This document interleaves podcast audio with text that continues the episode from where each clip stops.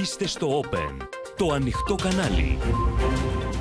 Κυρίες και κύριοι, καλησπέρα σας. Είμαι ο Νίκος Τραβελάκης και πάμε να δούμε μαζί τα νέα της ημέρας στο κεντρικό δελτίο ειδήσεων του Open που αρχίζει αμέσως τώρα. Πλημμύρες στη Θεσσαλονίκη, υπερχείλησαν χήμαροι, κινδύνευσαν άνθρωποι. Καταστροφές σε Λέσβο, Χαλκιδική, Καστοριά και Πτολεμαίδα. Νεκρός άνδρας που παρασύρθηκε από ορμητικά νερά στον Όλυμπο. Στο φως, οι εικόνες των εννέα δουλεμπόρων που οδήγησαν στο θάνατο εκατοντάδες μετανάστες ανοιχτά του γηθίου. Μαρτυρίες και για βασανιστήρια εν πλώ. Ο ΣΥΡΙΖΑ συκοφαντεί τη χώρα, λέει ο Μητσοτάκης. Ήταν στα χέρια μας οι μετανάστες και τους χάσαμε. Περιμένουμε συγγνώμη, απαντά ο Τσίπρας. Βρέθηκε το κινητό της 27χρονη κοπέλας που αγνοείται στην ΚΟ. Υποψίες ότι τη βίασαν και τη σκότωσαν. Ανακρίνεται αλλοδαπό. Απειλεί Πούτιν για πυρηνικά και ισοπεδωτικά χτυπήματα στο Κίεβο. Καμιά διαπραγμάτευση με τον κατακτητή, απαντά ο Ζελένσκι. Στην αντίπαρο ο Μπάρακ Ομπάμα, προσκεκλημένος του Τόμ Χάνξ, αστακός στο νησί από αστυνομικούς και Αμερικανούς πράκτορες.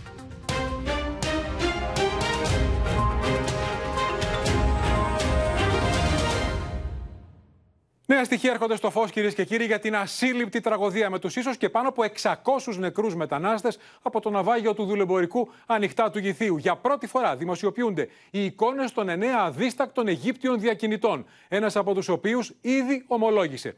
Σοκ προκαλούν οι μαρτυρίες ότι βασάνιζαν τους μετανάστες εν πλώ. Ενώ για πρώτη φορά βλέπουμε περιγραφές διασωθέντων για το τι συνέβη τα δραματικά λεπτά πριν από τη βήθηση του μοιραίου σκάφους.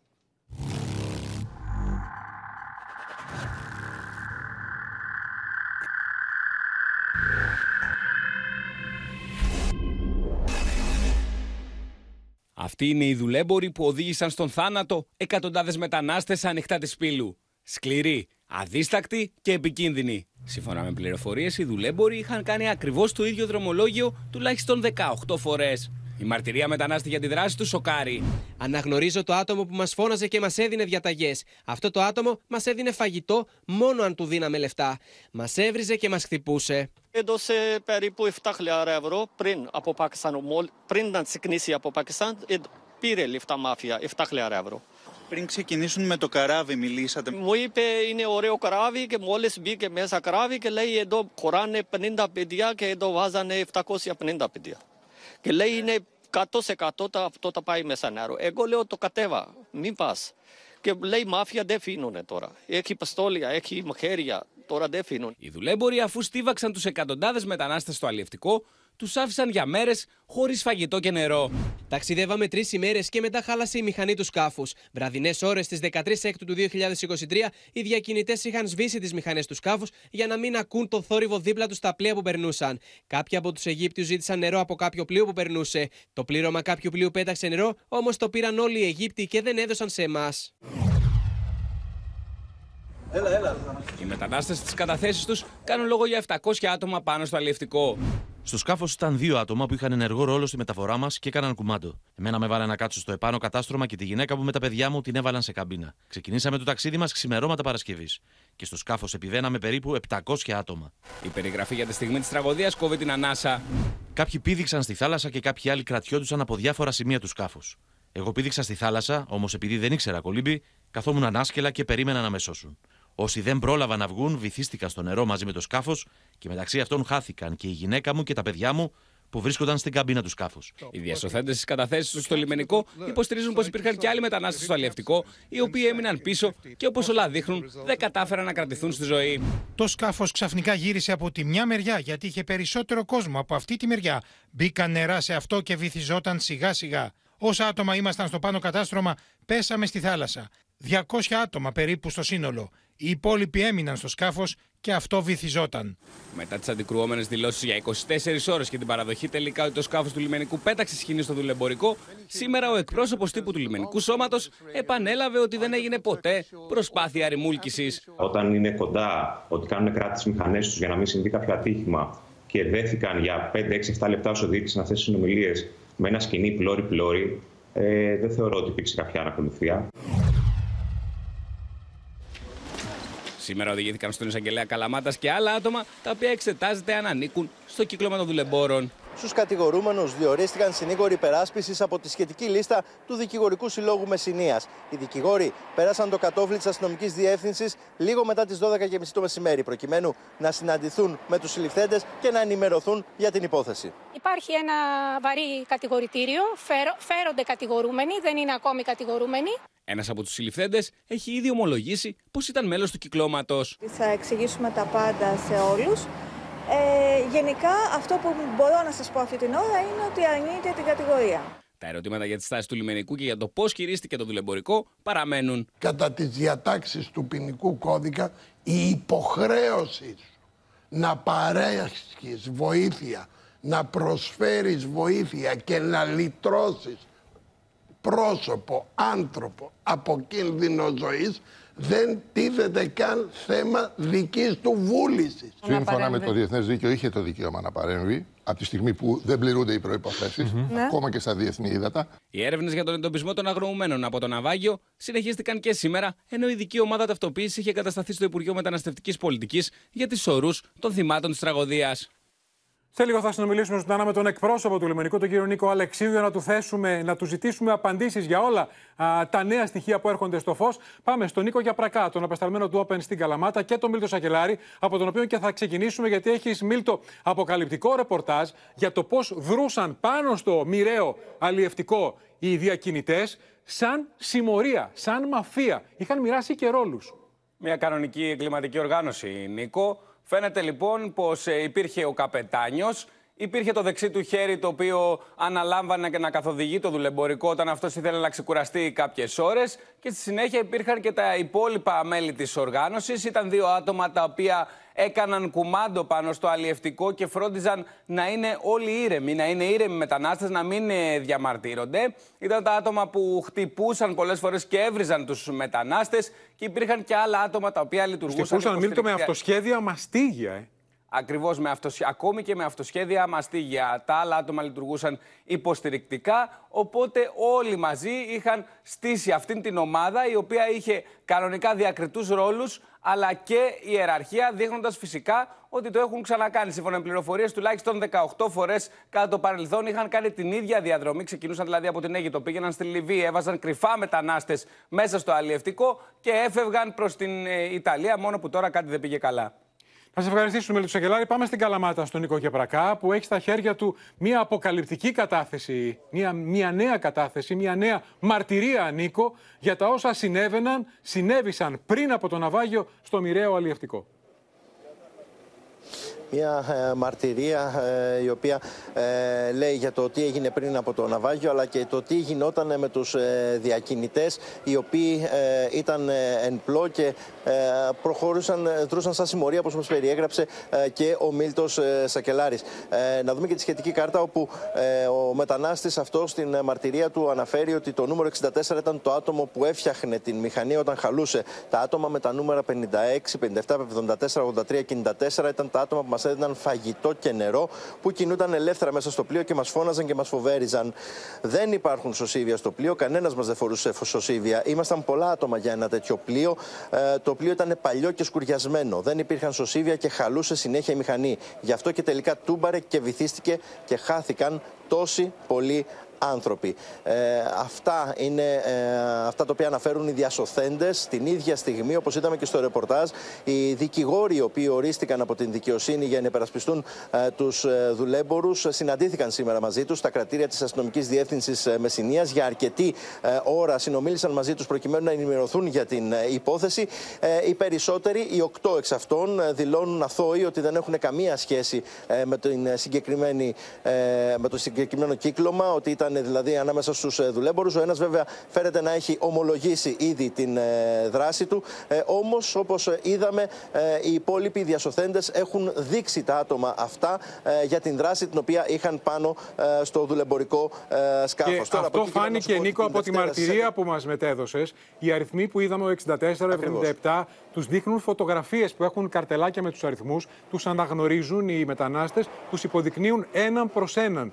Και είναι σημαντικό ότι με αυτόν τον τρόπο έφτασαν α, στην αποκάλυψη των ταυτοτήτων των διακινητών οι, οι αρχές. Είναι αυτό ακριβώς που βλέπουμε τώρα. οι εικόνες των εννέα κατηγορουμένων. Ο ένας έχει ομολογήσει. Ε, και είναι επίσης χαρακτηριστικό ότι δεν έχει σταματήσει η ανάκριση. Γι' αυτό και άλλοι εννιά που είχαν πάει στη Μαλακάσα γύρισαν πίσω για να συνεχίσουν να δίνουν στοιχεία για τους διακινητές. Μόλις πριν από λίγα λεπτά, Νίκο, ολοκληρώθηκε η συμπληρωματική κατάθεση των πέντε από, Από τους τους εννιά. εννέα Και άλλοι που θα τέσσερις κληθούν αύριο. από την ανακρίτρια. Τους- Και ε, ακριβώς βρέθηκαν σήμερα στο δικαστικό μέγαρο της ε, Καλαμάτας ε, για την συμπληρωματική κατάθεση. Πριν από λίγο ολοκληρώθηκε αυτή η διαδικασία. Αύριο θα έχουμε τους υπόλοιπους τέσσερις, έτσι ώστε τη Δευτέρα να έχουμε την απολογία πλέον των δουλεμπόρων. Λίγο για πραγά να σε ευχαριστήσουμε. Μένουν στο θέμα, κυρίες και κύριοι, γιατί μαθαίνουμε περισσότερα για τα όσα συνέβησαν πριν από το ναυάγιο του δουλεμπορικού και από μαρτυρίες συγγενών αγνοουμένων, ε, διασωθέντων, οι οποίοι μιλούν και λένε τι τους έλεγαν εμπλό. Τους έπαιρναν τηλέφωνο και τους έλεγαν ότι χάλασε η μηχανή, ότι είμαστε ακυβέρνητοι, ότι μας τυπάνε, ότι μας αφήνουν χωρίς νερό πέντε μέρες, χωρίς τρόφιμα. Και προσέξτε, μιλούμε για ένα δρομολόγιο που αν αληθεύουν όλα αυτά που ακούμε για ταρίφα έως 6.000 ευρώ που πλήρωσαν οι μετανάστες για να πάνε από τη Λιβύη στην Ιταλία, τα χρήματα που έβαλαν στην τσέπη οι διακινητές που θα έβαζαν ήταν 5 εκατομμύρια ευρώ. I didn't uh, find his name. He's uh, 21. Uh, from Syria to Libya and uh, he was going to Italy. Όσο οι ώρε περνούν, οι ελπίδε χάνονται για του αγνοούμενου του ναυαγιού τη Πύλου και οι συγγενεί του που έφτασαν από την Ευρώπη στην Καλαμάτα για να του βρουν, προσπαθούν να βρουν κουράγιο και συνεχίζουν να του ψάχνουν. I have my brother here, but uh, we don't know die or life or uh, uh, hospital. Not information, nothing. But did you did you speak with your brother when he was in the boat? I don't know he's in the boat. Μόνο από ένα χωριό έξω από το Κάιρο αγνοούνται 56 άτομα. Από το χωριό μου. Έχει 5-6 άτομα παραπάνω και ψάχνουμε τώρα τι ξέρω πού είναι εδώ η Καλαμάτα. Για δεύτερη μέρα, φίλοι και συγγενείς των μεταναστών από το ναυάγιο της Πύλου φτάνουν εδώ στο κέντρο υποδοχής και ταυτοποίησης της Μαλακάσας, κρατώντας φωτογραφίες στα χέρια, ψάχνουν τους δικούς τους ανθρώπους. Ίδια εικόνα και έξω από το λιμεναρχείο της Καλαμάτας. Συγγενείς αγνωμένων από το ναυάγιο έρχονται εδώ στο λιμεναρχείο της Καλαμάτας για να δώσουν δείγμα DNA, προκειμένου να γίνει ταυτοποίηση με δείγματα τα οποία έχουν ληφθεί είτε από τους επιζώντες είτε από τους ανθρώπους που ανασύρθηκαν νεκροί από τη θάλασσα. Five from my family. The father of one, they, they cannot believe that uh, uh, he lost the uh, him son is died. Σύμφωνα με τι ελληνικέ αρχέ, οι δουλέμποροι που έστειλαν στο θάνατο τουλάχιστον 78 ανθρώπου είναι ένα από τα πιο σκληρά κυκλώματα που δρούν στη Μεσόγειο. Έχει κάνει τη συγκεκριμένη διαδρομή ίσω και 18 φορέ μέσα στου τελευταίου δύο μήνε.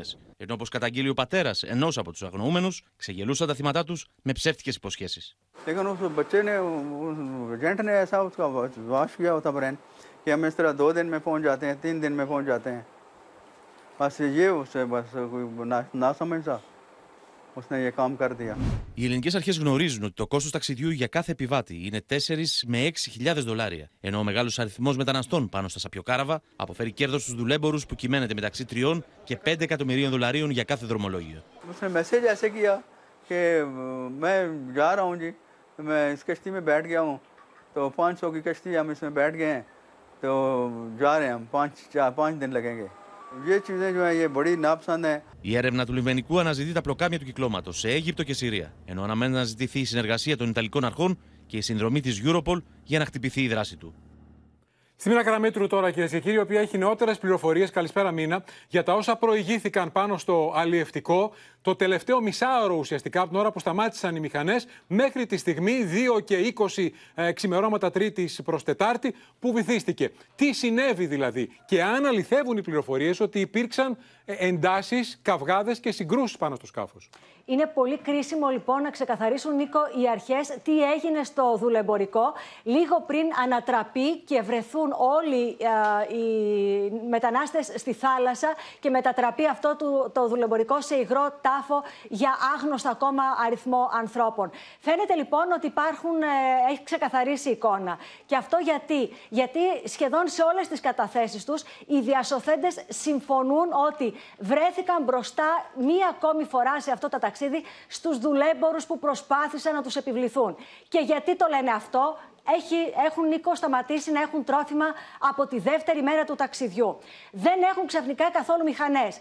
Αρχίζει το καράβι να μπάζει νερά και εκείνη τη στιγμή λοιπόν υπάρχουν οι δουλέμποροι που τους λένε ότι δεν θα πάμε στην Ιταλία, θα σταματήσουμε στην Ελλάδα. Εκεί λοιπόν οι δουλέμποροι τους λένε ότι κοιτάξτε, μπορούμε όμως και να συνεχίσουμε και να πάμε στην Ιταλία. Και νομίζουμε ότι αυτό θα γίνει. Θα πάμε στην Ιταλία. Και προσπαθούν να επιβληθούν. Στην εικόνα όμως που σας περιέγραψα, δηλαδή σε ένα σαπιοκάραβο που μπάζει νερά στα μπάρια, ε, με τις μηχανές να μην ε, λειτουργούν, να μην έχουν φαγητό και ήδη σύμφωνα με τις μαρτυρίες τους να υπάρχουν κάποιοι οποίοι να έχουν χάσει τη ζωή τους γιατί ακριβώς δεν άντεξαν την κακουχία.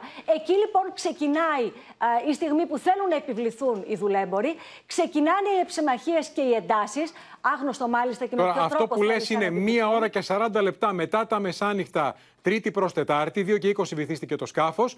εκείνη την ώρα σταματάνε οι μηχανές, μπάζουν νερά και αρχίζει να γίνεται αυτό που περιγράφεις. Ακριβώς. Στις καταθέσεις του λοιπόν περιγράφουν ότι ενώ συμβαίνει αυτό, αρχίζουν λοιπόν να υπάρχουν οι εψημαχίες, αρχίζουν οι δολέμποροι να θέλουν να επιβληθούν για μία ακόμη φορά ε, είδαμε, νομίζω, νομίζω α, α, νωρίτερα και στο βίντεο ε, τι έκαναν κατά τη διάρκεια του ταξιδιού. Φανταστείτε λοιπόν τι έκαναν Ναι, ναι. Εκείνη, την, υπα- εκείνη την επίμαχη λοιπόν στιγμή. Και εκεί λοιπόν είναι, σύμφωνα με όσα λένε οι διασωθέντες, που το σκάφος αρχίζει πια να χάνει την ε, ισορροπία του, ε, να αναποδογυρίζει το αλλιευτικό και φυσικά να βρίσκονται στη θάλασσα όλοι αυτοί οι άνθρωποι.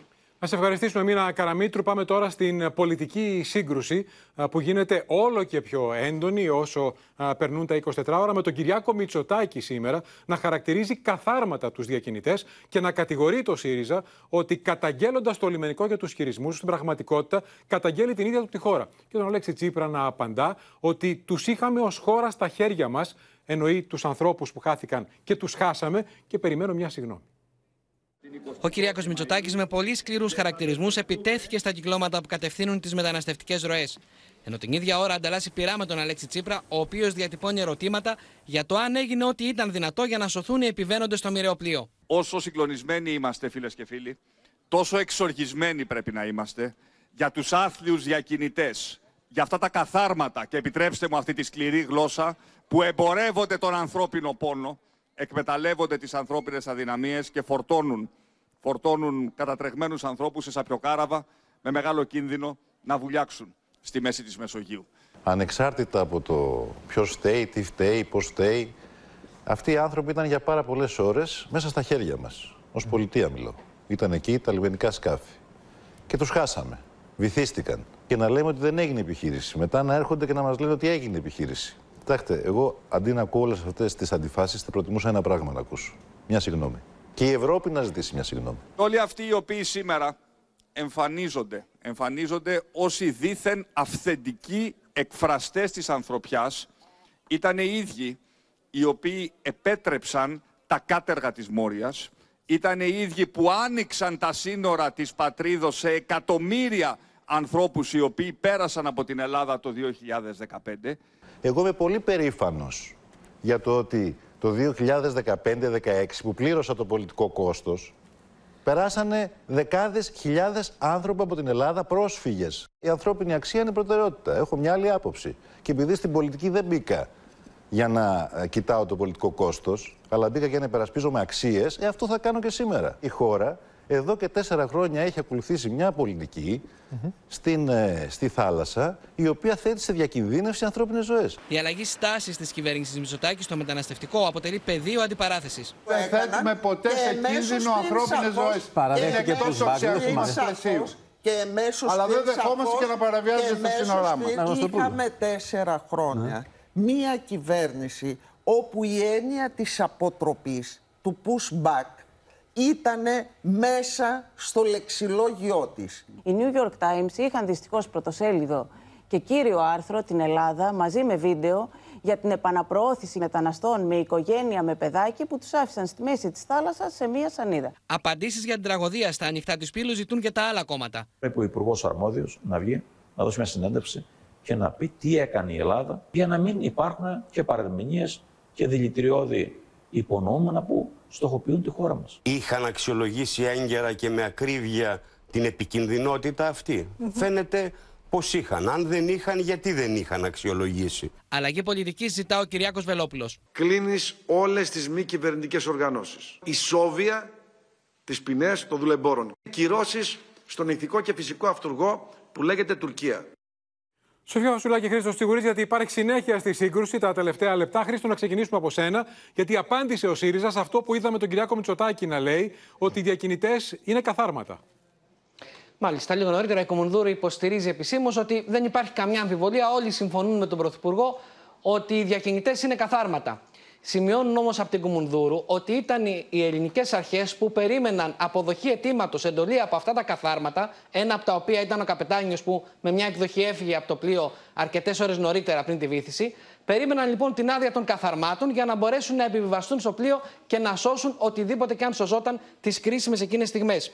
Την ίδια ώρα υπάρχουν σαφείς εχμές, βέλη εναντίον του, Υπουργού, του Υπηρεσιακού Υπουργού Εμπορικής Ναυτιλίας. Μην ξεχνάμε άλλωστε ότι είχε κομβική θέση και επί κυβέρνησης της Νέας Δημοκρατίας και αυτός πιθανώς είναι ένα λόγος για τα φαρμακερά, ένας λόγος για τα φαρμακερά βέλη του ΣΥΡΙΖΑ. Ήταν και την ίδια ώρα η αξιωματική αντιπολίτευση αναδεικνύει μια σειρά από ερωτήματα α, σε σχέση με τη διαχείριση της συγκεκριμένης υπόθεσης. Μπορούμε να δούμε ένα χαρακτηριστικό απόσπασμα αναφέρει ο ΣΥΡΙΖΑ, θα περιμέναμε με τον κύριο Μητσοτάκη έστω να αναρωτηθεί, μιας και βρέθηκε στο Γήθιο, γιατί δεν δόθηκε εντολή στον αυγασοστικό που βρισκόταν στο λιμάνι του Γηθίου να συνδράμει άμεσα σε επιχείρηση διάσωσης. Όπως και να απαντήσει, γιατί δεν διανεμήθηκαν σωσίβια όπως διανεμήθηκαν νερά, καθώς και γιατί δεν ζητήθηκε η βοήθεια της Frontex. Τα ερωτήματα για την τραγωδία περιμένουν απαντήσεις, σημειώνει ο ΣΥΡΙΖΑ σε αυτή την ανακοίνωσή του. Πάμε λοιπόν στη Σοφία Φασουλάκη να δούμε τι απαντά ο εκπρόσωπος της Νέας Δημοκρατίας, Σοφία, ο κύριος Κέρτσου, αυτό που λέει ο ΣΥΡΙΖΑ, ότι αφού ήταν καθάρματα, γιατί ρωτούσατε εκείνους αν θα σώσετε τους μετανάστες. Στη Νέα Δημοκρατία, Νίκο, λένε ότι η χώρα δεν θα πρέπει να ξαναζήσει τις σκηνές που έζησε το 2015 επί διακυβέρνησης ΣΥΡΙΖΑ. Και λένε ακόμα ότι το μεταναστευτικό είναι ένα πρόβλημα διεθνές που απαιτεί συνολική λύση και δεν θα πρέπει να καταστεί εκ νέου το πρόβλημα ελληνικό όπως συνέβη λόγω της ιδεολειψίας του ΣΥΡΙΖΑ. Όσον αφορά τώρα τα περί ε, ανθρωπιάς που ακούστηκαν από τον Αλέξη Τσίπρα υποστηρίζουν ότι κανείς δεν έχει το μονοπόλιο του ανθρωπισμού με τον Άκη Σκέρτσο να υποστηρίζει ότι η Ελλάδα είναι σε διαρκή πόλεμο με τους εγκληματίες διακινητές ανθρώπινων ζωών όχι με το λιμενικό σώμα που σώζει ζωές και φυλάει σύνορα. Αντί λοιπόν ο ΣΥΡΙΖΑ να κατηγορεί τη χώρα μας, τους άξιους άνδρες και τις άξιες γυναίκες του λιμενικού σώματος, τον ενημερώνουμε ότι η Ελλάδα έχει πάψει να αποτελεί βασική πύλη εισόδου των δικτύων παράνομης διακίνησης ανθρώπων, χάρη και στις γενναίες προσπάθειες του λιμενικού μας σώματος. Διεκδικώντας εκ νέου το μονοπόλιο της ευαισθησίας, ξεχνάει το έσχος της Μόριας που είναι όλο δικό του. Οι πολίτες όμως δεν ξεχνούν. Να σας ευχαριστήσουμε, Σοφία Φασουλάκη. Πάμε αμέσως, κυρίες και κύριοι, να καλησπερίσουμε τον εκπρόσωπο του Υπουργείου Ναυτιλίας, τον πλωτάρχη, τον κύριο Νίκο Αλεξίου. Καλησπέρα σας, ε, κύριε εκπρόσωπε, κύριε Αλεξίου. Καλησπέρα σας. Είδατε την, ε, το νέο γύρο της πολιτικής σύγκρουσης. Εγώ δεν θέλω να σταθώ εκεί. Εγώ, με αφορμή αυτό, θέλω να σας ρωτήσω. Είχατε εικόνα του τι συμβαίνει στο σκάφος αυτό από νωρίς το πρωί της Τρίτης. Δηλαδή πάνω από 12 ώρες πριν από την τραγωδία είχατε εντοπίσει το στίγμα 11 το πρωί και συνέχεια είχατε και οπτική επαφή από τα Super Puma. Η ερώτησή μου είναι, αν με αυτά τα δεδομένα που έχουμε τώρα ξανασχεδιάζατε αυτή την επιχείρηση του λιμενικού, θα ξεκινούσατε για να σώσετε το σκάφος; Και το ρωτώ αυτό, διότι όλες αυτές τις μέρες που έχουμε μαζί συνομιλήσει πάρα πολλές φορές, μου λέτε ότι μιλούσατε με τους διακινητές. Με τον πλοίαρχο, με άλλους. Ε, ε, Όχι, δεν σας έχω πει αυτό. Μου έχετε πει ότι στο τηλέφωνο απαντούσαν, δεν απαντούσαν οι μετανάστες. Απαντούσαν. Σας έχω πει όμως όμως και του εκ του σύνεγγυς ναι. όταν προσεγγίστηκε από το πρωτό μας. Πριν, πριν, πάμε στο, πριν πάμε στο εκ του σύνεγγυ, συμφωνώ. Okay. Λέω ότι okay. στο τηλέφωνο, είπα, στο τηλέφωνο μιλούσατε με τους διακινητές. Άρα, στο με δεδομένο μιλούσαμε... ότι. Με δεδομένο, αφήστε με να ρωτήσω και απαντήστε. Ναι, ναι, ναι. Με δεδομένο λοιπόν ότι η απάντηση που παίρνατε είναι όχι. Θέλουμε να πάμε στην Ιταλία. Και είναι αυτό κατανοητό, διότι οι διακινητές είχαν ένα συμφέρον να πάρουν τα 5 εκατομμύρια. Άρα δεν ήθελαν να τους σταματήσετε, ήθελαν να φτάσουν εκεί για να πάρουν τα λεφτά τους. Δεν τους ενδιαφέραν οι ανθρώπινες ζωές και αυτό φάνηκε από όλες τις μαρτυρίες. Λέω λοιπόν, αν ξανασχεδιάζατε αυτή την επιχείρηση, θα ξεκινούσατε για να σώσετε αυτό το πλοίο ή να το αφήσετε; Μιλάμε για ένα περιστατικό που δεν τέθηκε ποτέ το ζήτημα της προστασίας των θαλασσίων συνόρων. Επειδή άκουγα προηγουμένως όσο περίμενα το ρεπορτάζ σας το λιμενικό πήγε εκεί όχι για να προστατεύσει τα θαλάσσια σύνορα, για να προστατεύσει τις ροές. Το ύψος αυτό. Εμείς δεν είπαμε ζωής- ποτέ ότι το λιμενικό πήγε εκεί να προστατεύσει. Είναι διεθνή Δεν, ιδέα. δεν, δεν μιλάω για Προφανώς. αυτό. Μιλάω, μιλάω για, αυτό, για αυτό που υπόθηκε. Μιλάω για αυτά που υποθήκαν προηγουμένως. Λέτε σε αναφορές κομμάτι. Ε, Ναι. Λοιπόν, το λιμενικό έχει σαν πρώτο στο αγαθό την προάσπιση της ανθρώπινης ζωής. Πήγαμε εκεί γιατί υπήρχαν συνάνθρωποι μας οι οποίοι κινδυνεύανε για να το διαπιστώσουμε αν υπήρχε κάποιος άμεσος κίνδυνος. Αλλά να επανέλθω στην, στο, στο, στην αρχή του ερωτήματός σας. Είχαμε την ενημέρωση από την Ατελική Αυτοφυλακή 11.30 ώρα, όπως είπατε. Μια μισή ώρα περίπου εντοπίστηκε από ελικόπτερο. Είναι η φωτογραφία που δείχνετε ακριβώς τώρα. Άρα το βλέπατε. Βλέπαμε ένα πλοίο λοιπόν το οποίο έπλε κανονικά με καιρικές συνθήκες δύο μποφόρ. Υπερφορτωμένο, αλληλευτικό, το οποίο έπλε κανονικά με συνθήκες δύο μποφόρ. Με ανθρώπους να κουνάνε τα χέρια, να δείχνουν ότι θέλουν βοήθεια. Ανθρώπους να κουνάνε τα χέρια στην, στη θέα ενός ελικοπτέρου, χωρίς να γνωρίζουν αν είναι στην ελληνική περιοχή έρευνας διάσωσης ή στην ιταλική. Διότι όπως όλοι γνωρίζουμε, αν ήταν στην ιταλική η περιοχή έρευνας διάσωσης, θα είχαν φτάσει στον προορισμό τους. Το σήμα, κυρία Αλεξίου, της Ήτανε. ακτιβίστριας, το οποίο έφτασε στις Ιταλικές Αρχές, λέει, ε, και το έχω διαβάσει όλο, ότι το σκάφος αυτό είχε προβλήματα με τη μηχανή του. Ήταν πέντε μέρες περίπου στο ίδιο σημείο και ότι οι άνθρωποι αυτοί καταλήγει είναι σαφές ότι ήθελαν να σωθούν. Εγώ σας λέω ότι το σκάφος αυτό από την ώρα που εντοπίστηκε μέχρι και την ώρα που έγινε το μοιραίο, η, η μηχανή του λειτουργούσε μέχρι και τις 2 παρά 20. Το πλοίο έπλε κανονικά. Ωστόσο, βλε- μου, Έπλε είπατε, μου είπατε ότι δεν είχατε ενημέρωση μόνο από τους διακινητές, ότι διαζώσεις όταν φτάσατε εκεί, ακούγατε και τους ίδιους τους μετανάστες. Υπήρχαν λοιπόν κάποιοι οι οποίοι ήθελαν, και το ακούσαμε και από το ρεπορτάζ, να φτάσουν στην Ιταλία, και άλλοι οι οποίοι ήταν σε κίνδυνο και ήθελαν να σωθούν. Η ερώτησή μου είναι συνολικά. Προφανώς, βλέποντας αυτή την εικόνα, ήταν κατανοητό ότι ήταν ένας σκάφος σε κίνδυνο. Δεν έπρεπε να φτάσουμε 2 παρά 20 για να σβήσουν οι μηχανές, να μπει στη νερά και να ανατραπεί. Ήταν ένας σκάφος σε κίνδυνο. Γι' αυτό και ρωτώ, τώρα, γνωρίζοντας τα δεδομένα, αν ξανασχεδιάζετε αυτή την επιχείρηση, θα πηγαίνετε για να σώσετε το σκάφος αυτό ή απλώς θα το παρατηρείτε; Όπως έχουμε πει πάρα πολλές φορές και μαζί, κύριε Τραβελάκη, ε, το σκάφος δεν ήταν στη φάση κινδύνου, την distress την επενομαζόμενη, για την οποία πρέπει να επέμβεις. Τα, τα εγχειρίδια που υπάρχουν διαχωρίζονται σε φάση αβεβαιότητας, σε φάση συναγερμού, σε φάση κινδύνου. Το σκάφος αυτό έπλε κανονικά με καλές καιρικές συνθήκες. Δεν ήταν σε φάση κινδύνου. Στην, στα, Δεν έπλεε στην κανονικά, ελληνική ήταν πέντε γλώσσα- μέρες σχεδόν στο ίδιο σημείο γιατί έσβηναν οι μηχανές του. Το σκάφος αυτός, σα ξαναλέω, από την ώρα που εντοπίστηκε μέχρι και την ώρα που έγινε το μοιραίο, έπλε κανονικά. Όχι, αυτή η εικόνα που βλέπουμε τώρα, α, αυτή η εικόνα δεν πλέει, είναι Έχει σταματήσει κινητοποιημένη. για να πάρει- Έχει σταματήσει για να πάρει τροφοφόρτιο από το φορτηγό. Ναι, καταλαβαίνετε όμως τι εννοώ. Ότι ήταν ένας σκάφος που όπως φαινόταν, αλλά ας μην μείνουμε εκεί. Εγώ να προχωρήσω στο επόμενο ερώτημα. Σωσίβια, όταν φτάσατε κοντά, γιατί δεν τους ρίξατε; Να ρίξετε 100-200 σωσίβια. Όταν πλησιάσαμε στο σημείο, προσεγγίστηκε το σκάφος 11.40 από το παράκτητο περιπολικό σκάφος. Συνομιλήσαμε με τους ανθρώπους εκεί. Στην αρχή νομίζανε μάλιστα πως είχαν μπει, όπως σας είπα, στην Ιταλία. Όταν αντιλήφθηκαν ότι δεν είναι στην Ιταλία και είναι τα- το ελληνικό λιμενικό, είπανε φύγετε, go with Italy. Σωσίβια, γιατί δεν του ρίξατε. Και, και όχι, και όχι πώς το λένε, οι διακινητές, όλος ο κόσμος που ήταν πάνω. Λύσανε τον κάβο με το που το αντιλήφθηκαν αυτό και φύγανε. Θα έρθουμε εκεί. Σωσίβια, γιατί δεν τους ρίξατε, κύριε Αλεξίου, όταν ήσασταν δίπλα. Στη θάλασσα να τα. Εννοείται να αφήσουμε τη διατασία. Να τους ρίξετε σωσίβια, και να πετάξετε στο σκάφος σωσίβια. Είχατε φτάσει δίπλα-δίπλα, είχατε δέσει για λίγα λεπτά. Κύριε Στραβελάκη, κάναμε συνομιλίες προσπαθώντας να τους πείσουμε αυτούς τους ανθρώπους να τους συνδράμουμε. Με το που αντιλήφθηκαν Ναι, δεν ότι κάνατε δεν τίποτα να είμαστε τους ρίξετε Ιταλικοί σωσίβια. αυτοφυλακοί, φύγανε. Σας εξηγώ ότι με το... λύσανε τον κάβο αυτό και φύγανε. Και εμείς ήμασταν σε παράλλαξη δίπλα, σε ασφαλή απόσταση, ούτως ώστε να Δηλαδή, τους μου λέτε στείλουμε ότι δεν ακριβώς- εκτιμήσατε σε ακριβώς να καμία στιγμή ότι οι διασφαλίσουμε. άνθρωποι αυτοί είναι σε κίνδυνο. Αυτό μου λέτε τόση ώρα. Το πλοίο έπλε κανονικά, αυτός σας εξηγώ. Ναι. Το πλοίο, η φάση Με τη κινδύνου, Frontex η φάση ήσασταν κινδύνου, σε επικοινωνία, κύριε επιχειρησιακά Αλεξίου; Η φάση κινδύ- επιχειρησιακά η φάση κινδύνου, η distress, δεν είχε μπει ποτέ το σκάφος μέχρι τη στιγμή που έχασε τη μηχανή. Με του. τη Frontex ήσασταν σε επικοινωνία; Με τη Frontex σαφώς και επικοινωνήσαμε, διότι το πρώτο ε, εναέριο μέσο που εντόπισε το, το αληθικό αυτό ήταν ένα αέριο Η μέσο. οποία τι της σας Frontex, συμφωνούσε το με τους οποίο χειρισμούς του λιμενικού, δηλαδή συμφωνούσε σε αυτή τη διακριτική παρακολούθηση; Και όχι Νομίζω ότι, έχει επέμβαση. βγάλει και ανα... νομίζω ότι έχουν βγει επίσημες ανακοινώσεις και έχουν μιλήσει επίσημα χείλη για τη Frontex. Δεν θα μιλήσω εγώ για τη Frontex.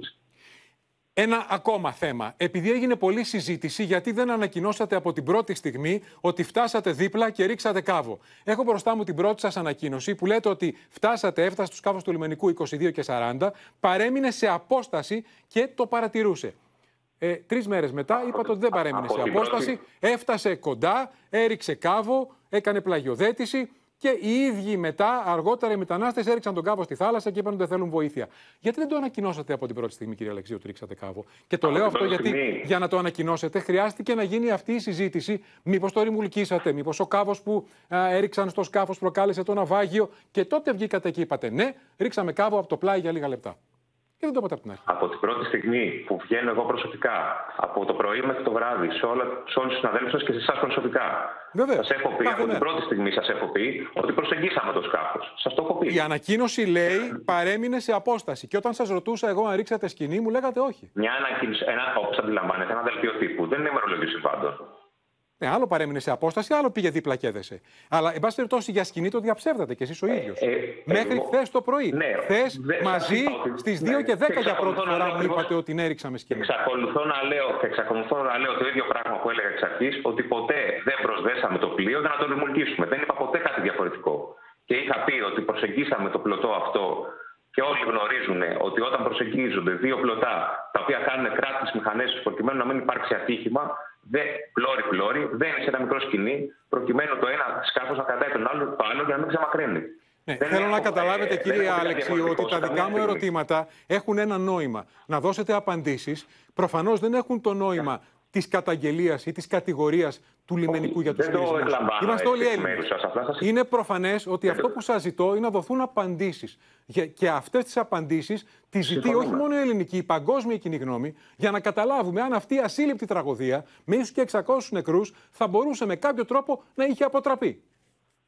Αλλά εγώ αυτό που σας λέω τώρα είναι αυτό που σας λέω και από την πρώτη στιγμή. Ότι ουδέποτε προσδέσαμε το σκάφος για να γίνει η ρημούλκηση, το έχω πει από την πρώτη στιγμή. Δεν έχω πει ποτέ κάτι διαφορετικό ότι, δεν προσδέ, ότι προσδέσαμε το σκάφος για ρημούλκηση.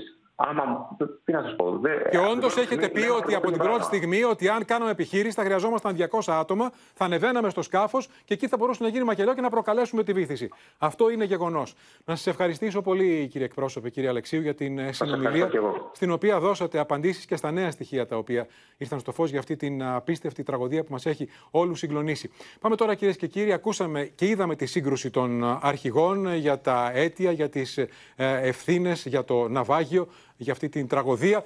Τώρα, η σύγκρουση ε, αρχίζει τελείως το εθνικό πένθος να αναφέρεται σε όλα τα θέματα της επικαιρότητας, με τον Κυριάκο Μητσοτάκη στη Λακωνία να ζητεί όσο το δυνατόν μεγαλύτερη αυτοδυναμία. Ζήτησε 5 μπροστά, δηλαδή πάνω από 50% για να προχωρήσει η Νέα Δημοκρατία σε μεταρρυθμίσεις που έχει σχεδιάσει, με τον Αλέξη Τσίπρα να απαντά ότι δεν θα πρέπει να δώσουμε, α, να επιτρέψουμε στη Νέα Δημοκρατία έπαρση και αλαζονία και πρέπει να αποτελέσουμε ανάχωμα στην κάλπη. Τώρα επειδή καταλαβαίνουν ότι έχουν υποστεί ένα εκλογικό πατατράκ, τώρα έχουν καινούριο αφήγημα. Λένε να μην είναι, λέει, παντοδύναμη η Νέα Δημοκρατία. Παντοδύναμος είναι μόνο ο ελληνικός λαός. Το κρίσιμο διακύβευμα είναι αν στις 26 θα έχουμε ένα καθεστώς ανεξέλεγκτο, ασίδωτο. Αυτό είναι το κρίσιμο. Δυστυχώς, τις τελευταίες μέρες βλέπουμε την αλαζονία και την έπαρση μιας δεξιάς από τα πολύ παλιά.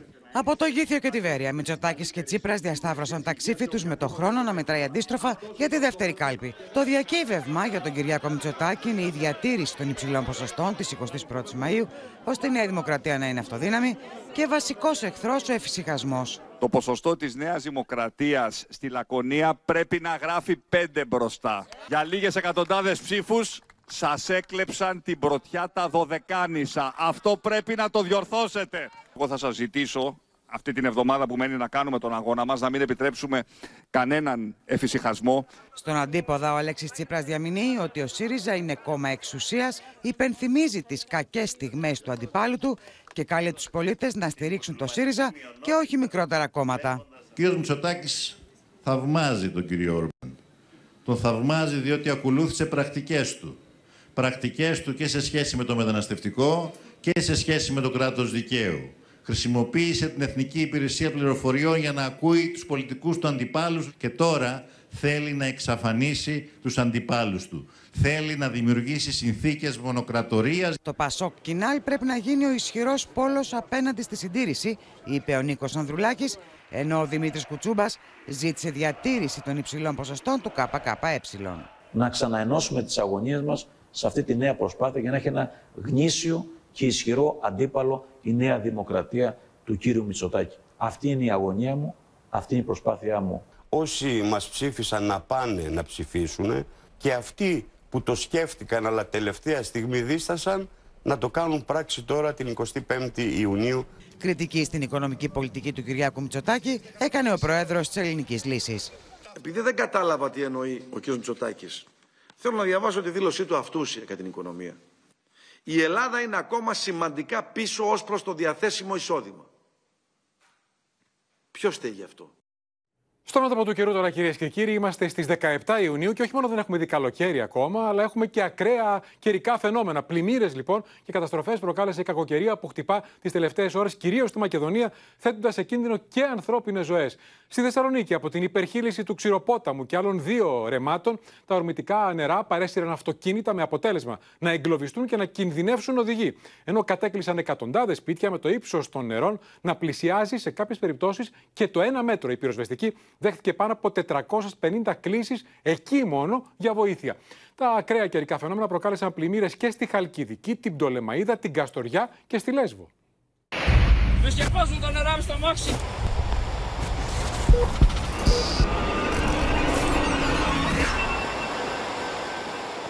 Με σκεπάζουν τα νερά, παιδιά, με στο μάξι. Παναγία μου.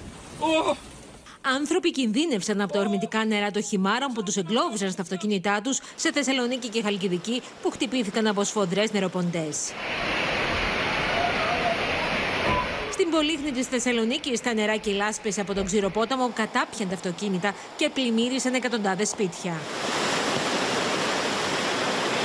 Οι οικογένειες είδαν τις περιουσίες τους να πνίγονται στα νερά και τη λάσπη.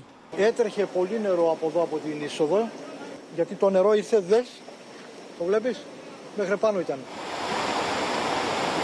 Η ηλικιωμένη με κινητικά προβλήματα σώθηκε χάρη στην έγκαιρη επέμβαση συγγενού της. Την κουβάλισε από εδώ, γιατί δεν μπορούσε να, γιατί είναι, δεν μπορεί να, να κινηθεί εύκολα. Την πήρε από εδώ και την κάνανε από εδώ από το παράθυρο. Και την ανεβάσανε πάνω. Είναι τρίτη φορά που γίνεται αυτό το πράγμα. Και είναι ότι πάλι αύριο, δηλαδή, οι προθέσεις θα συνεχιστούν δηλαδή και αύριο αυτό το πράγμα. Θα πρέπει να πάρουμε τα αυτοκίνητά μας από εδώ γιατί θα, θα τα πάρει το ρέμα. Βρισκόμαστε στα Πεύκα. Όπως μπορείτε να δείτε, λόγω του νερού έχει κλείσει το συγκεκριμένο κομμάτι της οδικής κυκλοφορίας. Με αυτό το τετράτον όχημα της πυροσβεστικής υπηρεσίας μεταφέρονται 40 νεφροπαθείς και από εκεί τους παραλαμβάνει στενοφόρο ώστε να πάνε στην κλινική για αιμοκάθαρση. Ήρθε εδώ η πυροσβεστική και τους πέρασε απέναντι και μετά είχε τα αυτοκίνητα της θεραπευτικής. Παρά τις φωνές των κατοίκων για τη λήψη μέτρων ώστε να αντιμετωπιστούν τα ακραία καιρικά φαινόμενα, βλέπουν την κατάσταση να μην έχει αλλάξει εδώ και πάρα πολλά χρόνια, ενώ κάνουν λόγο για ένα μπαλάκι ευθυνών μεταξύ των εμπλεκομένων υπηρεσιών. Πνιγόμαστε μέσα στην γραφειοκρατία και δυστυχώς δεν μπορούμε να τα απεξέλθουμε. Οι μέρες περνάνε, οι βροχές έρχονται, δεν είναι πλέον ακραία και είναι πλέον συχνά και πρέπει να γίνει όσο γίνεται πιο γρήγορα όλη η διαδικασία γιατί πια ο κόσμος δεν έχει άλλες αντοχές. Από την έντονη βροχόπτωση υπερχείλησε και το ρέμα στην Πηλαία, με αποτέλεσμα να πλημμυρίσει όλη γύρω περιοχή. Η πυροσβεστική δεν μπορούσε να κάνει τίποτα. Δεν μπορούσε πραγματικά γιατί λέει το νερό θα το τραβήξουμε από τα υπόγεια. Να το στείλουμε πού; Πού να το στείλουμε, αφού δεν τραβάει το ρέμα; Ένας πατέρας και το παιδί του κινδύνευσαν και σώθηκαν την τελευταία στιγμή όταν το αυτοκίνητό τους εγκλωβίστηκε από τα ορμητικά νερά. Ευτυχώς το έβγαλε το παιδί. Φούσκωσε το νερό. Το αμάξι δεν μπορούσε να πάει πουθενά. Το συγκεκριμένο ρέμα είναι η δεύτερη φορά που πλημμυρίζει μέσα σε έξι μήνες, προκαλώντας τεράστιες ζημιές σε σπίτια, επιχειρήσεις και οχήματα. Ήρθε το νερό μισό μέτρο μέχρι εδώ. Πάνω όλα καταστραφήκαν. Είναι η δεύτερη ή τρίτη φορά που πλημμυρίζει. Το τσέλο που βράχηκε πρέπει να ξεπερνάει τα 20.000 ευρώ. Πλημμύρε και καταστροφές από την έντονη βροχόπτωση αντιμετωπίζει και η Χαλκιδική. Η βροχή έχει προκαλέσει ζημιές σε σπίτια, αυτοκίνητα και δρόμους. Στην Πτολεμαίδα πολλά σπίτια πλημμύρισαν με νερό και λάσπη, ενώ στην κοινότητα Μιλοχωρίου υποχώρησε τυχείο αντιστήριξης και καταπλάκωσε όχημα. Μεγάλες οι καταστροφές από τα έντονα καιρικά φαινόμενα και στην Καστοριά, όπου ο Δήμαρχος ζητά να κηρυχθεί η περιοχή σε κατάσταση έκτακτης ανάγκης. Στο πλωμάρι της Λέσβου, ο Χιμαρού κατέβασε μεγάλο όγκο νερού με αποτέλεσμα να παρασυρθεί αυτοκίνητο με ολόκληρη την περιοχή και την παραλία να θυμίζουν βομβαρδισμένο τοπίο. Σε πολύ λίγο θα είναι μαζί μας ο Κλέρχο Μαρουσάκης, ο μετεωρολόγος του Open, γιατί δεν τελειώσαμε με την κακοκαιρία. Να δούμε πού θα είναι πιο έντονα τα φαινόμενα τις επόμενες ώρες. Τώρα, Αναστασία Αργυριάδου, στον Ξηροπόταμο, εκεί που είχαμε τα μεγαλύτερα προβλήματα σήμερα από την υπερχείληση του ρέματος. Μια ιστορία 15-20 ετών, Αναστασία. Καταρχήν, ποια είναι αυτή τη στιγμή η κατάσταση; Νίκο, εδώ και λίγη ώρα άρχισε να ψυχαλίζει και πάλι. Και οι κάτοικοι ζουν με την αγωνία πώς θα περάσουν αυτή τη δεύτερη δύσκολη νύχτα. Βλέπετε λοιπόν ότι τα συνεργεία του Δήμου, της πολιτικής προστασίας, συνεχίζουν τις αντιλήσεις υδάτων. Εδώ και ο Δήμαρχος αλλά και ο Αντιδήμαρχος Περιβάλλοντος συνεχίζουν την άντληση υδάτων από το πολιτιστικό κέντρο και τον παιδικό σταθμό, όπου το νερό είχε φτάσει το ένα μέτρο. Οι κάτοικοι τόσο στην Πολύχνωσο και στην Πηλαία που είδαμε στο βίντεο είναι στο ίδιο έργο θεατές, Νίκο διότι το συγκεκριμένο ρέμα, η μελέτη για την οχύρωσή του, σερνόταν για 15 ολόκληρα χρόνια. Ολοκληρώθηκε τον Νοέμβριο του 2021. Περιλαμβάνει το σκάψιμο του ρέματος, θα μας δείξει λίγο Θοδόρη Μαραντίδης, περιλαμβάνει το σκάψιμο του ρέματος, να μπουν ε, σειρματοπλέγματα στα πλαϊνά του ρέματος, όπου από εκεί έγινε η υπερχείληση, κυβωτισμό για να ελεγχθεί η μεγάλη ταχύτητα της ροής του νερού, ενώ προβλέπεται και ανύψωση των γεφυρών, καθώς αυτές που υπάρχουν πολύ χαμηλές. Έτσι λοιπόν μαζεύονται φερτά υλικά που όπως είδαμε προκάλεσαν την Άρα, Αναστασία, 15 χρόνια πλημμύρες. περιοχή στα νερά και τη λάσπη. 15 χρόνια πλημμύρες. Μελέτη από το 21 με αυτά που περιγράφεις στα συρτάρια. Και έτσι φτάσαμε στη σημερινή ιστορία. Έχει και δεν είναι το μόνο. δεν ξέρουμε σε ποιο συρτάρι. Ε, ναι, και οι κάτοικοι, και μάλλον ο Δήμος ε, φοβάται ότι για να γίνει επικυροποίηση της συγκεκριμένης μελέτης θα του ζητηθούν να περάσει και άλλος χρόνος. Τώρα στην Πηλαία, εκεί όπου βρεθήκαμε το μεσημέρι. Μία φράση, Ήμασταν και πριν από έξι μήνες. Κάναμε το ίδιο ακριβώς ρεπορτάζ. Υπερχείλησε και εκεί το ρέμα και οι κάτοικοι πνίγηκαν στο νερό και στη λάσπη. Το ίδιο έργο θεατές, Αναστασία Αργυριάδου, δυστυχώς. Σε ευχαριστούμε πολύ. Πάμε αμέσως κυρίες και κύριοι στο Κλέαρχο Μαρουσάκη για να δούμε καταρχήν, Κλέαρχε, καλησπέρα. καλησπέρα. Τι συνέβη σήμερα, πόσους τόνους νερού αναστρέμα έριξε και με αυτές τις πλημμύρες στη Θεσσαλονίκη.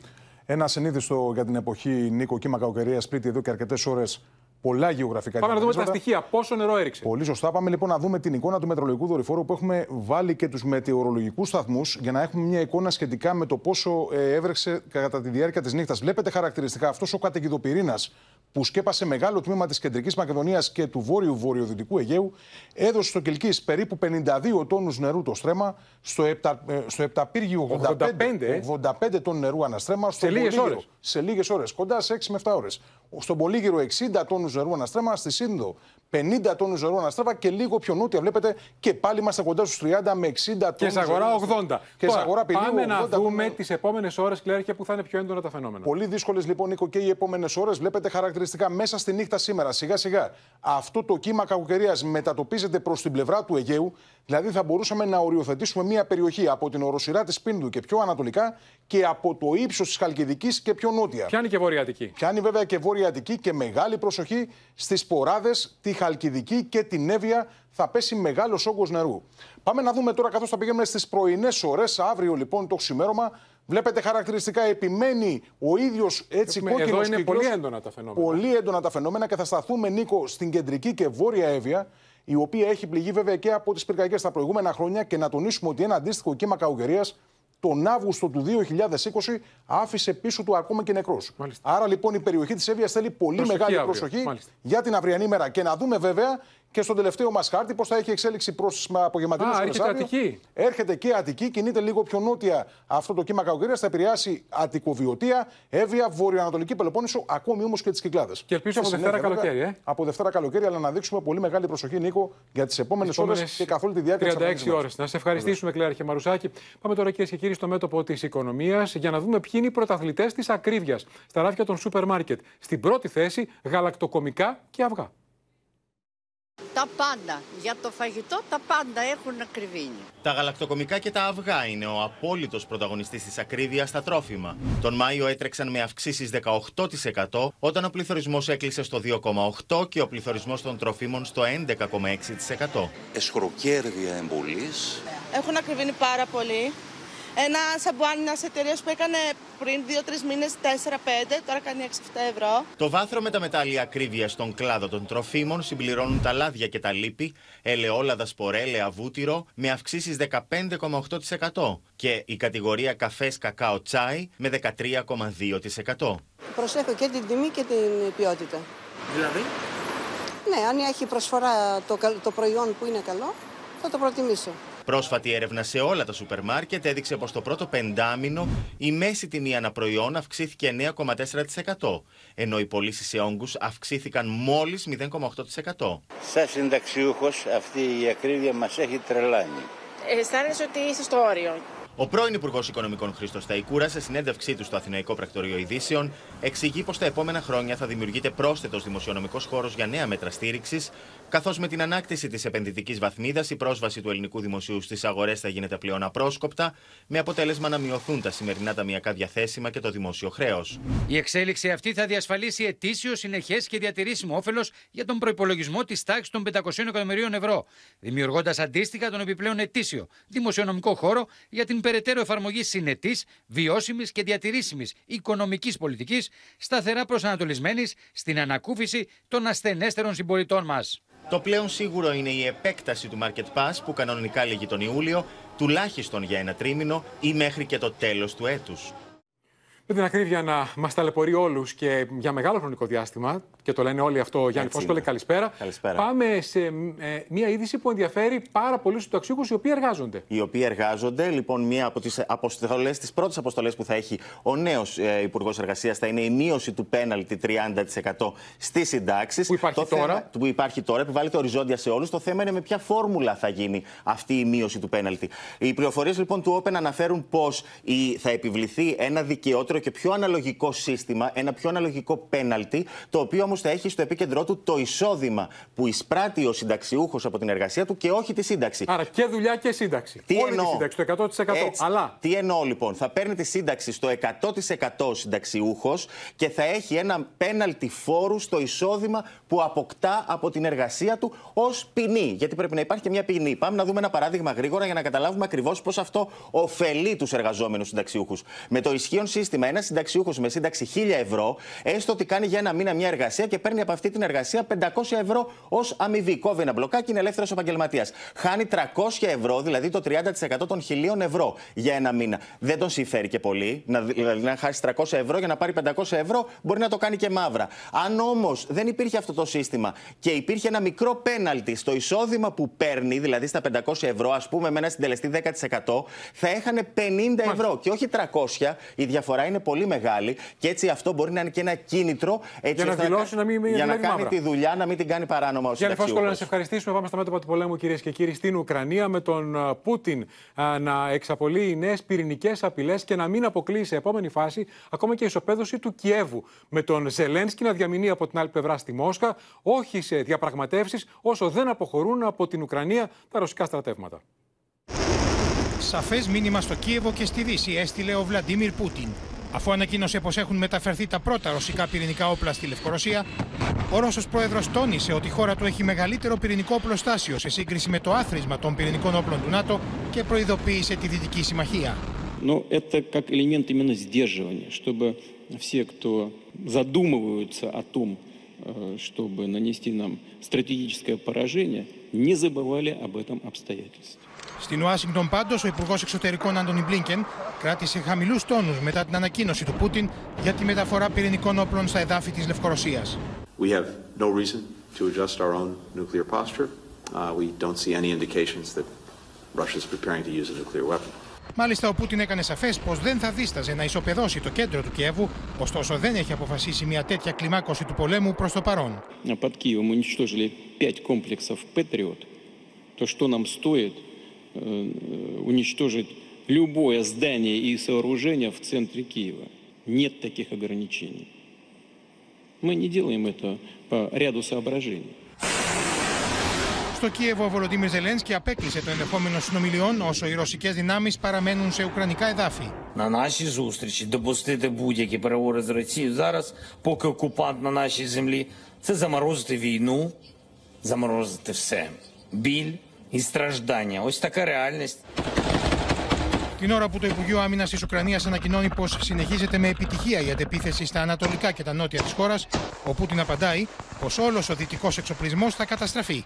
Танки горят, Не- несколько танков э, уничтожено, э, и это в том числе леопарды. И вчера было то же самое. И вчера были леопарды. Они горят. Также будут гореть и F-16. Сомнений нет. It's making sure that we're providing Ukraine the security assistance that it needs to be successful uh, in this fight.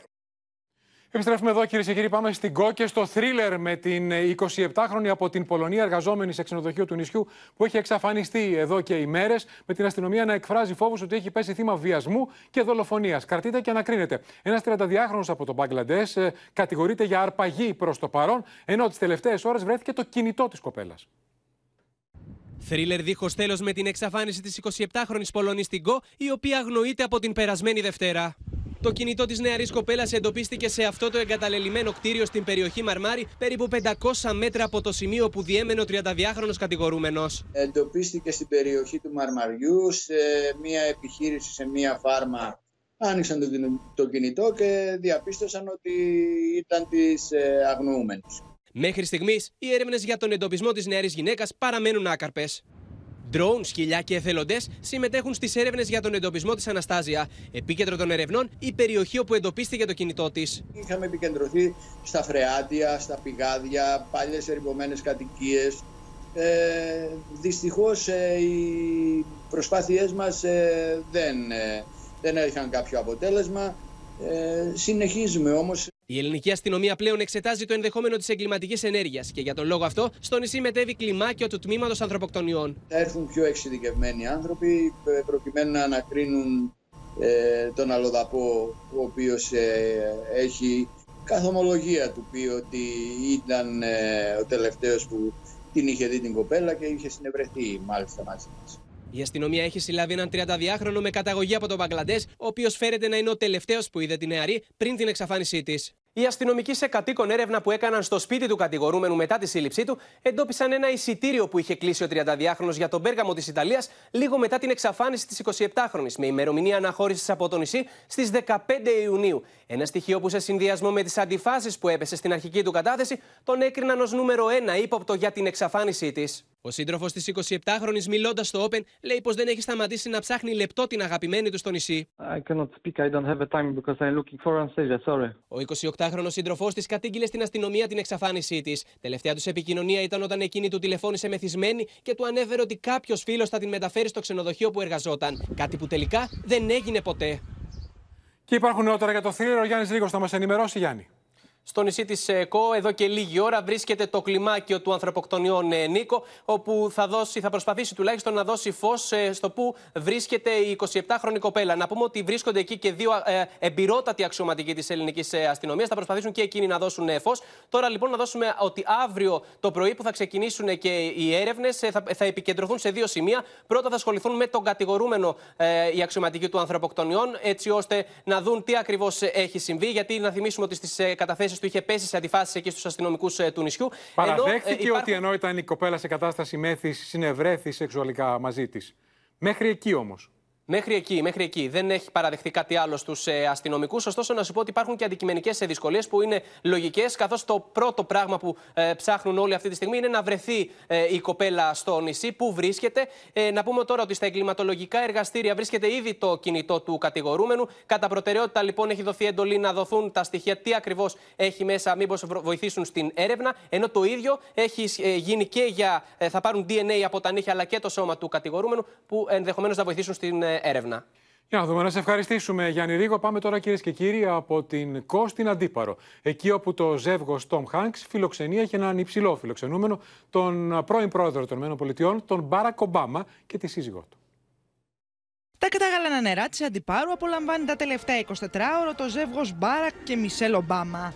Ο πρώην πρόεδρος των Ηνωμένων Πολιτειών Αμερικής και η σύζυγός του φιλοξενούνται στο σπίτι του Χολιγουδιάνου Στάρ και καλού τους φίλου Τόμ Χάγκ και της Ρίτα Βίλσον. Ενώ η επίσκεψή τους στο νησί πραγματοποιείται κάτω από άκρα μυστικότητα. Ήρθε κανονικά με πτήση αεροπορική και κάποιο ε, πλοίο ferry boat τον μετέφερε στο νησί. Οι κάτοικοι στην Αντίπαρο λένε ότι το νησί έχει μετατραπεί σε αστακό από αστυνομικούς και Αμερικάνους πράκτορες λόγω της άφηξης του πρώην πλανητάρχη. Παρατηρήθηκε έντονη ε, μετακίνηση αστυνομικών. Ε, αστυνομία υπάρχει ολούθε, ε, αυτοκίνητα, πεζή, ένστολοι, μια κινητικότητα διαφορετική από την καθημερινότητά μας. Τα ζεύγη Χάνς και Ομπάμα δεν θα είναι η πρώτη φορά που κάνουν μαζί διακοπές, καθώς συνδέονται με στενή φιλία. Σύμφωνα με πληροφορίες, τα δύο ζευγάρια δείπνησαν χθες βράδυ στην Άουσα. Ο Τόμ Χάνξ αλλά και η σύζυγός του Ρίτα Βίλσον δεν χάνουν την ευκαιρία να εξυμνούν τις ομορφιές της Ελλάδας. Greece, the land of beauty, the land of democracy, the land of great thinkers, the land of wonderful people. Come to Greece. There's no better place. Ο πρώην πρόεδρος των Ηνωμένων Πολιτειών Αμερικής αναμένεται να βρεθεί στην Αθήνα τις επόμενες ημέρες για συνέδριο του προγράμματος Obama Foundation Leader στο Κέντρο Πολιτισμού Ίδρυμα Σταύρος Νιάρχος. Θέμα του συνεδρίου είναι οι τρόποι ενίσχυσης της δημοκρατικής κουλτούρας και η σημασία στήριξης της επόμενης γενιάς ηγετών. Και στο σημείο αυτό, κυρίες και κύριοι, 12 λεπτά πριν από του 8 ολοκληρώθηκε και απόψε το κεντρικό δελτίο ειδήσεων. Μείνετε στο Open. Αμέσως τώρα ακολουθεί η ξένη ταινία Η εκδίκηση της Ξανθιάς. Αμερικανική κομμωδία. Μην τη χάσετε από όλους εμάς. Ευχές για ένα χαρούμενο Σαββατόβραδο.